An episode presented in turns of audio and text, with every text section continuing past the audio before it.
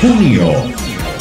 Lunes 1 de junio. Analizaban efectividad de hidroxicloroquina. El doctor Juan Carlos Portillo, en ese entonces viceministro de Atención Integral a la Salud y Bienestar Social del Ministerio de Salud, reiteraba que en Paraguay se seguía utilizando la hidroxicloroquina para pacientes graves. No obstante, aseguraba que miraban de reojo el estudio de The Lancet, que indicaba que su uso aumentaba el porcentaje de muertes porque tenía ciertas debilidades. Martes 2 de junio, Paraguay superaba los mil casos del nuevo coronavirus al cumplirse los 84 días del inicio de la cuarentena sanitaria para frenar los casos de COVID-19. El ministro Julio Mazzoleni confirmaba que se registraban 1.013 casos de coronavirus en nuestro país. Miércoles 3 de junio, COVID-19, Salud no descartaba extender la fase 2 de la cuarentena inteligente. Ante el aumento de casos de coronavirus en nuestro país, el doctor Juan Carlos Portillo, en ese entonces viceministro de Atención Integral a la Salud y Bienestar Social, señalaba que el Ministerio de Salud trabajaba en ajustes a la segunda fase de la cuarentena inteligente para así evitar un retroceso y se analizaba un caso hipotético de no pasar a la siguiente fase. Mm. La idea, eh, digamos, básicamente es no hablar de una de un retroceso, no ir a fase 1 de nuevo, ah. ¿verdad? Pero eh, tratar de hacer unos ajustes sobre, sobre la base del comportamiento, eh, digamos, epidemiológico que tenemos que seguir eh, viendo. Expresiones del doctor Juan Carlos Portillo, en ese entonces, viceministro de Atención Integral a la Salud y Bienestar Social. Y en esa misma jornada, plano judicial, camaristas anulaban prisión domiciliaria de Edgar Belgarejo. El tribunal integrado por Cristóbal Sánchez, José Valdir Servín y José Agustín Fernández anulaban la resolución del juez Rolando Duarte, quien había decretado el arresto domiciliario del expresidente de la DINAC Edgar Melgarejo. La medida también afectaba a los demás procesados en el marco de la causa, entre ellos el gerente financiero Juan Carlos Turitich Báez, el coordinador de la unidad operativa de contratación Marcelo Velar, el administrador del aeropuerto Silvio Petirosi Fernando Gallardo de Brix y la licenciada Luz María Chamorro Báez. Jueves 4 imputaban a futbolistas por violación de la cuarentena sanitaria. El Ministerio Público imputaba a los jugadores de fútbol Renato Jesús Mencia García y Carlos Sebastián Ferreira Vidal por la violación a la cuarentena sanitaria ya que estaban jugando piqui volei con público a pesar de la vigencia de la cuarentena sanitaria. En esa misma fecha, a nivel internacional, Brasil y México batían tristes récords diarios de víctimas por coronavirus. Brasil y México se convertían en los países con más fallecidos diarios por coronavirus en el mundo, con 1.349 y 1.092 decesos respectivamente en ese entonces, mientras Europa seguía retornando poco a poco a la normalidad y reabriendo sus fronteras internas. Viernes 5 de junio, compras COVID, todos los procesos con objeciones serían cancelados, confirmaba Mazzoleni. El ministro de Salud Pública, Julio Mazzoleni, confirmaba que todos los procesos que tengan objeciones de la Comisión Especial de Supervisión y Control de Compras COVID-19 serían cancelados. Además, había dicho que las 32 compras de urgencia impostergable hechas en el marco de la pandemia y cuestionadas por dicho organismo estaban en diferentes etapas y en la semana irían analizando cada una de ellas. Lunes 8 de junio, números son favorables para avanzar hacia fase 3 de cuarentena inteligente, decía Abdo. El presidente de la República, Mario Abdo Benítez, daba esperanzas de que se podría avanzar a la fase 3 de la cuarentena inteligente. En otro momento, el jefe de Estado reiteraba en que las fronteras seguirían cerradas y pedía disculpas a las personas que trabajaban en los departamentos del este del país. Y en esta misma fecha, OMS, pandemia de coronavirus, estaba empeorando en el mundo. La pandemia de coronavirus estaba empeorando en el mundo, aseguraba la Organización Mundial de la Salud, aunque la situación en Europa estaba mejorando. A nivel mundial estaba empeorando. Esto señalaba el director general de la OMS, Tedros Ghebreyesus, en una conferencia de prensa telemática desde Ginebra. El nuevo coronavirus hasta entonces ya se había cobrado la vida de más de 403 mil personas. Martes 9 de junio, el diputado Rivas admitía que no tenía matrícula de abogado. El diputado Hernán Rivas era designado por la Cámara Baja para integrar el jurado de enjuiciamiento de magistrados sin cumplir los requerimientos necesarios. El legislador reconocía que era abogado sin matrícula y que nunca ejerció la profesión. Miércoles 10, Fiscalía imputaba y dictaba captura contra directivos de IMEDIC. El Ministerio Público presentaba imputación contra Patricia Beatriz Ferreira Pascotini, presidenta de Insumos Médicos Sociedad Anónima, Nidia Godoy Ojeda, directora titular de la misma firma, y Néstor Domingo Ramírez Jiménez, despachante de aduanas. El fiscal Marcelo Pecci señaló que la decisión se basaba en la sospecha suficiente respecto a la producción y uso en asociación criminal de facturas y guías aéreas falsas de cara a la importación de fármacos al país para luego comercializarlos sin autorización. Viernes 12 de de junio, COVID-19 restaurantes ya tenían protocolo sanitario definitivo para abrir. Los empresarios gastronómicos celebraban volver a trabajar después de varios meses con sus locales cerrados. Oliver Gallet, presidente de la Asociación de Restaurantes del Paraguay, confirmaba que recibieron el protocolo sanitario definitivo que les permitiría abrir sus locales y recibir a los comensales con el inicio de la tercera fase de la cuarentena inteligente. Nosotros tenemos que hacer una planilla de control de las personas que ingresan, ¿verdad? Tenemos que tomar el nombre de cada uno, el número de teléfono eh, y eh, aparte en la planilla colocamos quién fue el mozo que lo atendió, cuál horario, cuál mesa, para tener un, registro y un, y un, mapeo, digamos, eh, si, es necesario después. Declaraciones de Oliver Gallet, presidente de la Asociación de Restaurantes del Paraguay. Y en esta misma fecha, pero noticias del ámbito policial, abatían al líder del ACA. El fiscal antisecuestro Federico Delfino confirmaba que el abatido en un enfrentamiento con miembros de la Fuerza de Tarea Conjunta era Antonio Ramón Bernal Maíz, líder de la refundada Asociación Campesina Armada, más conocida como ACA, buscado por secuestros y otros crímenes. Sábado 13 de junio secuestraban a agricultor brasileño en Cazapá. Un agricultor brasileño se encontraba desaparecido. Se trataba de Luis Carlos Tamioso, de 61 años, quien residía en el distrito de Raúl Peña, departamento de Alto Paraná, pero que tenía su establecimiento en la compañía Oro Verde de la colonia Tembia Porendá, distrito de Tabaí, departamento de Cazapá. Según informes policiales, señalaban que había sido capturado en su establecimiento del sur del país. Domingo 14, hijo de senadora, caía por pescar en lado argentino. El hijo de la senadora del Frente Guasú, Esperanza Martínez, será detenido por efectivos de la Prefectura Naval de Argentina por ingresar a aguas territoriales del vecino país mientras se encontraba de pesca con un grupo de amigos en abierta violación de las medidas sanitarias contra el COVID-19. Los arrestados fueron expulsados y se encontraban cumpliendo la cuarentena en un albergue. Es un nacional que está siendo expulsado, no es que está viniendo voluntariamente, está siendo expulsado por la autoridad argentina. Ninguno fue enviado a su casa. Tengo entendido que uno está en un hotel y los otros dos creo que están en un, en un albergue. Expresiones del jefe de gabinete civil de la presidencia de la República, Juan Ernesto Villamayor. Lunes 15 de junio, en esas fechas se reportaba más de 10 personas fallecidas por COVID-19. Después de un mes, Paraguay volvía a registrar otro fallecimiento por COVID-19, según informaba el ministro de Salud Julio Mazzoleni durante una conferencia de prensa en Palacio de López. La cantidad de decesos por esta enfermedad en ese entonces ascendía a 12 además de mis condolencias para la familia, eh, quiero también elaborar un poquito en algunos aspectos de de lo que tiene que ver con la cuarentena inteligente. Declaraciones del ministro de Salud Pública, Julio Mazzoleni. Y en esta misma fecha, locales gastronómicos reabrirían, pero dudaban sobre concurrencia. Ante la reapertura de los restaurantes a nivel país en el marco de la cuarentena inteligente, Juan Galeano Graci, presidente de la Asociación de Gastronómicos y Afines del Paraguay, decía que el optimismo era cauteloso, considerando que el circulante de dinero había mermado bastante. Estamos entrando en una guerra nuclear con una pistolita de agua. No podemos enfrentar a esta falta de liquidez, a este parate del mercado manifestaba. Martes 16 de junio, Salud confirmaba baja ejecución de fondos asignados por emergencia sanitaria. El doctor Julio Mazzoleni, ministro de Salud, afirmaba que la cartera a su cargo ejecutó muy pocos de estos recursos, ya que parte de las inversiones para el fortalecimiento de los hospitales durante la pandemia fueron costeadas con fondos propios del ministerio. En este aspecto, que durante la cuarentena y la declaración de emergencia sanitaria se ejecutaron tan solo unos 3 millones de dólares y otros 25 millones de dólares estaban en proceso distintas etapas. Y en esta misma fecha confirmaban PUTUBO 2.0. Carmen Marín, directora de estudios económicos del Ministerio de Hacienda, confirmaba que la institución ya estaba planificando el nuevo subsidio del gobierno denominado PUTUBO 2.0. Afirmaba que si bien se reabrirían las inscripciones para el tercer pago, se priorizaría a los trabajadores informales cuyos rubros tengan una recuperación más lenta.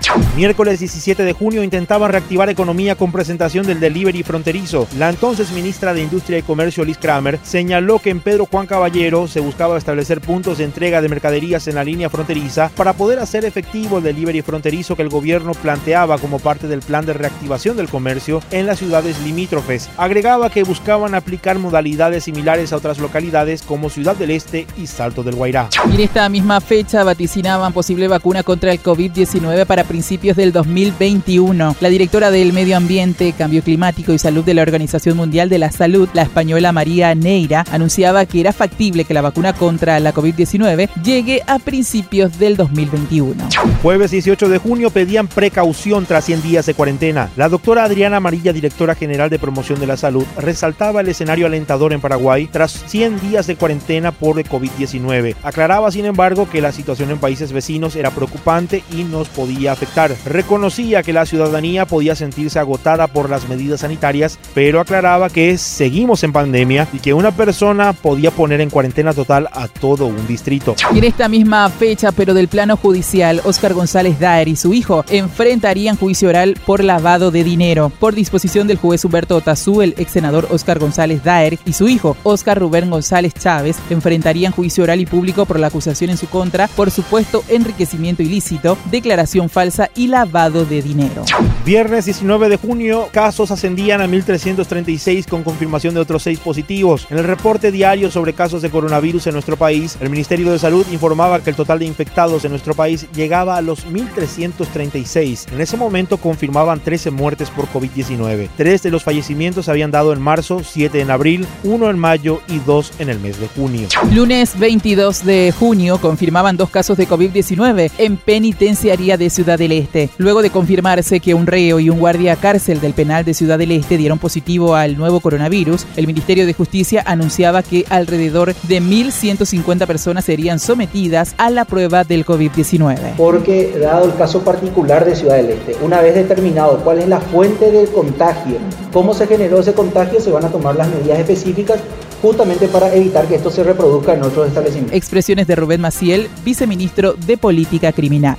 Martes 23 de junio, fase 3 de la cuarentena inteligente se extendería dos semanas más. El ministro de Salud Pública, Julio Mazzoleni, informaba que recomendaba al presidente de la República, Mario Abdo Benítez, extender dos semanas más la fase 3 de la cuarentena inteligente. Esto se debía a que los hospitales estaban recuperando su ritmo de atención y temían que se saturen. Y en esta misma fecha, Mario Abdo Benítez pedía una solución a la en la ANDE. El ministro Juan Ernesto Villamayor, jefe de gabinete civil de la presidencia, confirmaba que el presidente Mario Abdo Benítez fue quien pidió que se busque una solución a las sobrefacturaciones de la ANDE durante la pandemia. Miércoles 24 de junio confirmaban más de 100 casos positivos en el penal de Ciudad del Este. El director de Vigilancia de la Salud, Guillermo Sequera, confirmaba que se detectaron 108 casos positivos en la cárcel de Ciudad del Este. En total eran 39 internos y 69 funcionarios penitenciarios los que habían dado positivo en la primera muestra tomada, según manifestó. Y en esta misma fecha se daba a conocer una noticia que quedaría en la historia. Declaraciones juradas ya eran públicas. Finalmente se hicieron públicas las declaraciones juradas de altas autoridades del gobierno hasta el año 2017. Pueden accederse a los datos oficiales desde la página de Contraloría. El abogado Ezequiel Santagada, quien patrocinó el pedido de acceso a la información de las declaraciones juradas de las autoridades desde 1998 hasta el 2017, indicó que la decisión de la Corte Suprema de Justicia no abarca otros años o los documentos que se presenten de ahora en más, pero que aplica una fuerza moral importante para los pedidos de acceso a la información que eventualmente se presenten. Y tras la publicación de las declaraciones juradas, varios referentes de la política quedaron al descubierto que se enriquecieron de la noche a la mañana. El caso de Horacio Cartes, de ser un humilde funcionario de una casa de cambios en la década de los 80, pasó a ser un hombre con un patrimonio declarado de 200 millones de dólares cuando llegó a la presidencia de la República en 2013 una de sus empresas siguió contratando con el Estado durante su mandato. Y hablamos de José García. Al momento de asumir como Contralor General de la República, José Enrique García declaró un patrimonio de casi 3 mil millones. El hoy imputado por enriquecimiento ilícito y lavado de dinero fue el más férreo opositor a la publicidad de las declaraciones juradas que hoy comienzan a ver la luz. Otro dirigente político, Lucho Zacarías, en la declaración jurada del diputado Justo Zacarías Irún, que la Contraloría General de la República había dado a conocer, el legislador asumía en 2014 que Cao Chung Lee, uno de los dueños del Shopping París, le debía 300 millones de guaraníes. Y hablemos de otro de los políticos más cuestionados. Javier Zacarías Irún declaraba apenas un inmueble y ningún auto cuando asumió como intendente de Ciudad del Este la primera vez en el 2001. Cuando dejó el cargo en el 2007, había duplicado su patrimonio con un auto y tres inmuebles. También estaba el caso de la ministra de la Corte Suprema de Justicia, Gladys Vareiro de Módica. En su declaración jurada de bienes del 2011 se destacaba que la ministra declaró que tenía cuentas bancarias en Estados Unidos y en Suiza y consultada sobre este último país, aseguraba que se trataba de una caja de ahorro para recibir pagos de clientes suyos del extranjero.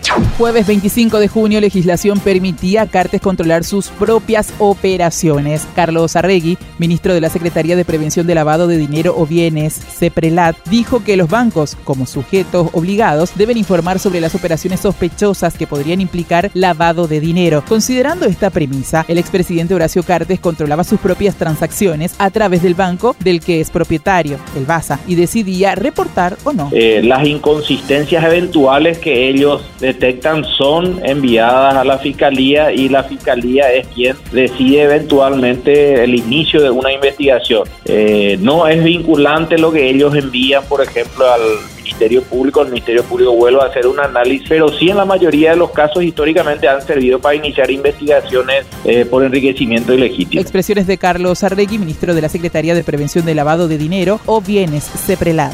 Y en esa misma jornada, a nivel internacional, la Torre Eiffel volvía a recibir público tras un cierre de tres meses. La Torre Eiffel, el monumento más famoso de París, visitado anualmente por 7 millones de personas, reabría sus puertas después de un cierre de tres meses debido a la pandemia del nuevo coronavirus, según comprobaba una periodista de la agencia AFP. Viernes 26, Abdo reclamaba instituciones fuertes para que declaraciones juradas no deriven en anarquía. El presidente de la República, Mario Abdo Benítez, manifestaba que la publicación de las declaraciones juradas de los funcionarios públicos es un avance hacia el proceso de transparencia, pero agregó que tanta información en manos de la ciudadanía podría producir una anarquía si no tienen instituciones fuertes para luchar contra la corrupción. En esa misma fecha, en el plano judicial, justicia condenaba a cinco años a Camilo Suárez. El exministro de la Secretaría de Emergencia Nacional, Camilo Suárez, finalmente fue condenado a cinco años de prisión en el caso conocido como Coquitos de Oro, mientras que Alfredo Guachiré recibía una pena de tres años y nueve meses. La sentencia se dio luego de casi diez años, pero no irían a prisión hasta que quede firme la sentencia debido a la pandemia de COVID-19. Suárez aseguraba que sabía que esto iba a terminar así y adelantaba que apelarían la sentencia. Y en esta misma fecha, pero del plano internacional, Buenos Aires volvía a cuarentena total. El presidente argentino Alberto Fernández anunciaba que Buenos Aires, capital del vecino país, volvía a cuarentena cero a raíz de los numerosos contagios comunitarios que se dieron en la ciudad. El confinamiento se endurecía ante aumento de casos de coronavirus. Lunes 29, Mario Abdo presentaba plan de reactivación económica. El presidente Mario Abdo Benítez presentaba el plan de reactivación económica e indicaba que el nuevo endeudamiento que proyectaban era de 350 millones de dólares, los cuales garantizaban no irían a salarios ni otros gastos rígidos. Aseguraba que todo se utilizaría para obras públicas, viviendas, el programa Putimó, el fondo ganadero y el crédito agrícola. Y en esta misma fecha, pero del plano judicial, Alcides Oviedo, Carmen Villalba y Aldo Mesa eran condenados a 23, 17 y 19 años de cárcel. El tribunal de sentencia condenaba a tres líderes de la banda criminal EPP por tentativa de homicidio doloso. Alcides Oviedo Brites fue condenado a 23 años de cárcel, mientras que Carmen Villalba a 17 años y Aldo Mesa a 19 años. Todos fueron hallados culpables de atentar contra la vida de tres policías en julio del 2004. A nivel internacional, Brasilia era declarado un estado de calamidad pública. El gobierno del Distrito Federal de Brasilia declaraba el estado de calamidad pública debido a la pandemia de coronavirus que se agravaba en la capital brasileña, donde ya dejaba casi 550 muertes y 45 mil contagios en ese entonces. Martes 30 de junio, jurado de enjuiciamiento de magistrado destituía jueces que liberaron a ex policía abusador. El jurado de enjuiciamiento de magistrados resolvía destituir a los jueces Isidro González y Aniceto Amarilla, quienes habían liberado a un ex policía condenado por el abuso de su hijastra. Por otra parte, decidieron apercibir a la magistrada Miriam Mesa de López, quien también formó parte del tribunal que benefició al condenado. Y en esa misma fecha, a nivel internacional, Chile rebajaba salarios del presidente, legisladores y cargos del Estado. El Consejo de Alta Dirección Pública de Chile determinaba rebajar el sueldo del presidente de Chile en un 10% y el de los ministros y parlamentarios del país en un 25%, con base en la ley que reformó la Constitución para modificar los salarios de legisladores y cargos del Estado. Hasta aquí las informaciones destacadas del mes de junio.